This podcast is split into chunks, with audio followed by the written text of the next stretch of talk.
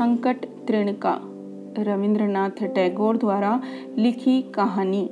जमींदार के नायब गिरीश बसु के घर में प्यारी नाम की एक नौकरानी काम पर नई नई लगी कमसिन प्यारी अपने नाम के अनुरूप रूप और स्वभाव में भी थी। वह दूर पर आए गाँव से काम करने आई थी। कुछ ही दिन हुए थे, उसे इस स्थान पर काम करते हुए। कि एक दिन वह अपनी मालकिन के पास आकर रोने लगी। वृद्ध नायब की वासना दृष्टि उसे हलाकान कर रही थी। मालकिन ने उसे दिलासा दिया। बोली, बेटी, तू अन्यत्र चली जा। तू भले विचारों वाली है, यहाँ तुझे परेशानी होगी। मालकिन ने उसे कुछ पैसे चुपचाप देकर उसे विदा कर दिया। प्यारी के लिए उस गाँव से भाग जाना आसान नहीं था। हाथ में पैसे भी थोड़े से ही थे। अतएव प्यारी ने गाँव के ही एक भद्र पुरुष हरिहर भट्टाचार्य के घर पर आश्रय मांगा।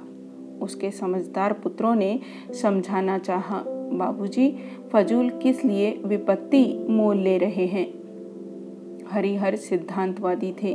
स्वयं विपत्ति भी अगर आकर मुझसे आश्रय मांगे तो मैं उसे लौटा नहीं सकता। गिरीश वसु को प्यारी के पनाह की बात पता चली तो वह हरिहर भट्टाचार्य के पास पहुँचे। साष्टांग दंडवत किया और कहा, भट्टाचार्य महोदय, आपने मेरी नौकरानी किस लिए फुसला ली? घर में काम की बहुत असुविधा हो रही है। प्रत्युत्तर में हरिहर भट्टाचार्य ने चंद खरी बातें कड़े स्वर में कह दी। हरिहर सम्मानित थे, साफ़ व्यक्ति थे। किसी बात को लाग लपेट में कहने के बजाय सीधे कहते थे। नायब गिरीश बसु को यह बात अत्यधिक अपमानजनक लगी, परंतु बड़े आडंबर से हरिहरण की चरण धूलि लेकर वह विदा हुआ। इस घटना के कुछ दिनों के बाद ही हरिहर भट्टाचार्य के घर पुलिस का छापा पड़ गया। शयन कक्ष में तकिए के नीचे से नायब की पत्नी के कानों का एक जोड़ झुमका मिला, जो कुछ समय पूर्व चोरी हो गया था। नौकरानी प्यारी को चोर प्रमाणित किया जाकर जेल भेज दिया गया। हरिहर भट्टाचार्य महाशय को अपनी प्रतिष्ठा के कारण ले देकर चोर एवं चोरी के माल के संरक्षण के अभियोग से मुक्ति मिल सकी। नायब ने भट्टाचार्य की इस संकट घड़ी में मिलकर संवेदना प्रकट की और चरण धूली ली। भट्टाचार्य ने जान लिया कि उनके द्वारा एक अभागिन को नायब की इच्छा के विरुद्ध आश्रय देने के कारण ही प्यारी पर यह घोर संकट आया। उनके मन में कांटा चुभ गया। हरिहर के पुत्रों ने फिर समझाने की कोशिश की। ज़मीन जायदाद बेचकर कलकत्ता चले। यहाँ तो बड़ी समस्या नज़र आ रही है। हरिहर दृढ़ व्यक्ति थे। पैतृक घर मुझसे छोड़ा नहीं जाएगा। विपत्ति अगर भाग्य में बदी है तो वह कहीं भी रहो, आएगी ही। इस बीच नायब ने गाँव में अत्यधिक कर वृद्धि कर दी, जिसके कारण जनता विद्रोही हो उठी। हरिहर की ज़मीन माफ़ी की थी। जमींदार के क्षेत्र में नहीं आती थी। और कोई कर नहीं देना होता था।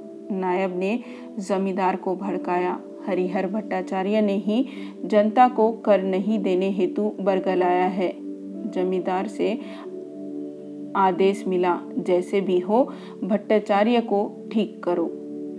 नायब गिरीश बसु ने हरिहर भट्टाचार्य की चरण धूलि लेकर जमींदार का आदेश सुनाया।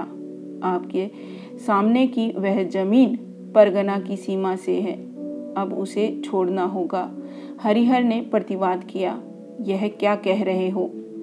वह तो मेरी बहुत दिनों से दान स्वरूप प्राप्त ज़मीन है। परंतु हरिहर के आँगन से लगी उस ज़मीन को जमींदार के परगने में शामिल बताकर नालिश दायर कर दी गई। हरिहर ने अपने पुत्रों से कहा, अब तो इस ज़मीन को छोड़ाना पड़ेगा।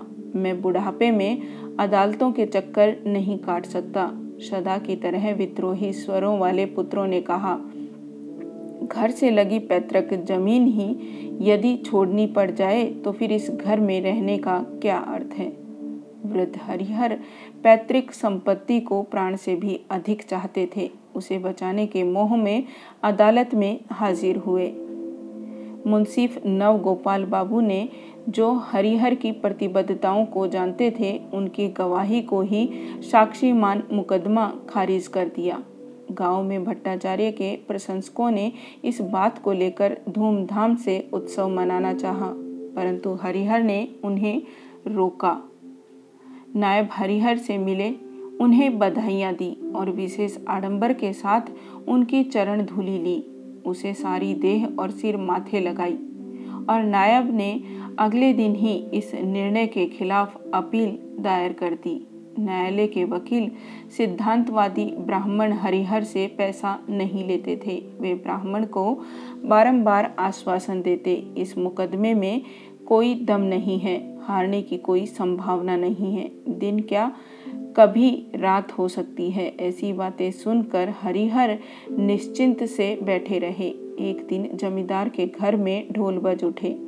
भैंस की बलि के साथ नायब के मकान में काली मैया की पूजा होने की खबर मिली। भट्टाचार्य को खबर मिली कि इस आयोजन का कारण अपील में हुई उनकी हार है।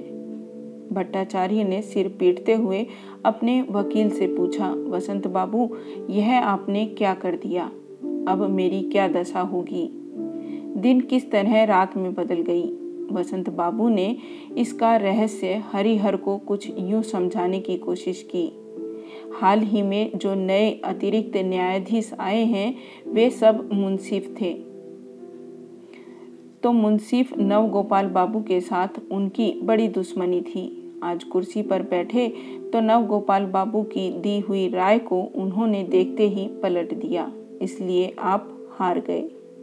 व्याकुल हरिहर ने पूछा, उच्च न्यायालय में अपील करें? वसंत बाबू ने समझाया, न्यायाधीश ने अपील से फल पाने की संभावना नहीं छोड़ी है। उन्होंने आपके गवाह पर संदेह प्रकट कर दिया है और विरोधी पक्ष के गवाह का विश्वास किया है। उच्च न्यायालय में गवाह पर विचार नहीं होगा, अतः अपील व्यर्थ ही होगी। व्रत की आँखों में आँसू थे। पूछा, मेरे लिए कोई उपाय? वकील उखड़े स्वर में बोले, उपाय तो एक भी नज़र नहीं आता। दूसरे दिन नायब गिरीश बसु समारोह पूर्वक हरि, हर भट्टाचार्य के घर आए। ब्राह्मण की चरण धूलि ग्रहण की और जाते जाते उच्छ्वासित गहरी सांस लेते हुए कह गए, प्रभु, जैसी तुम्हारी इच्छा।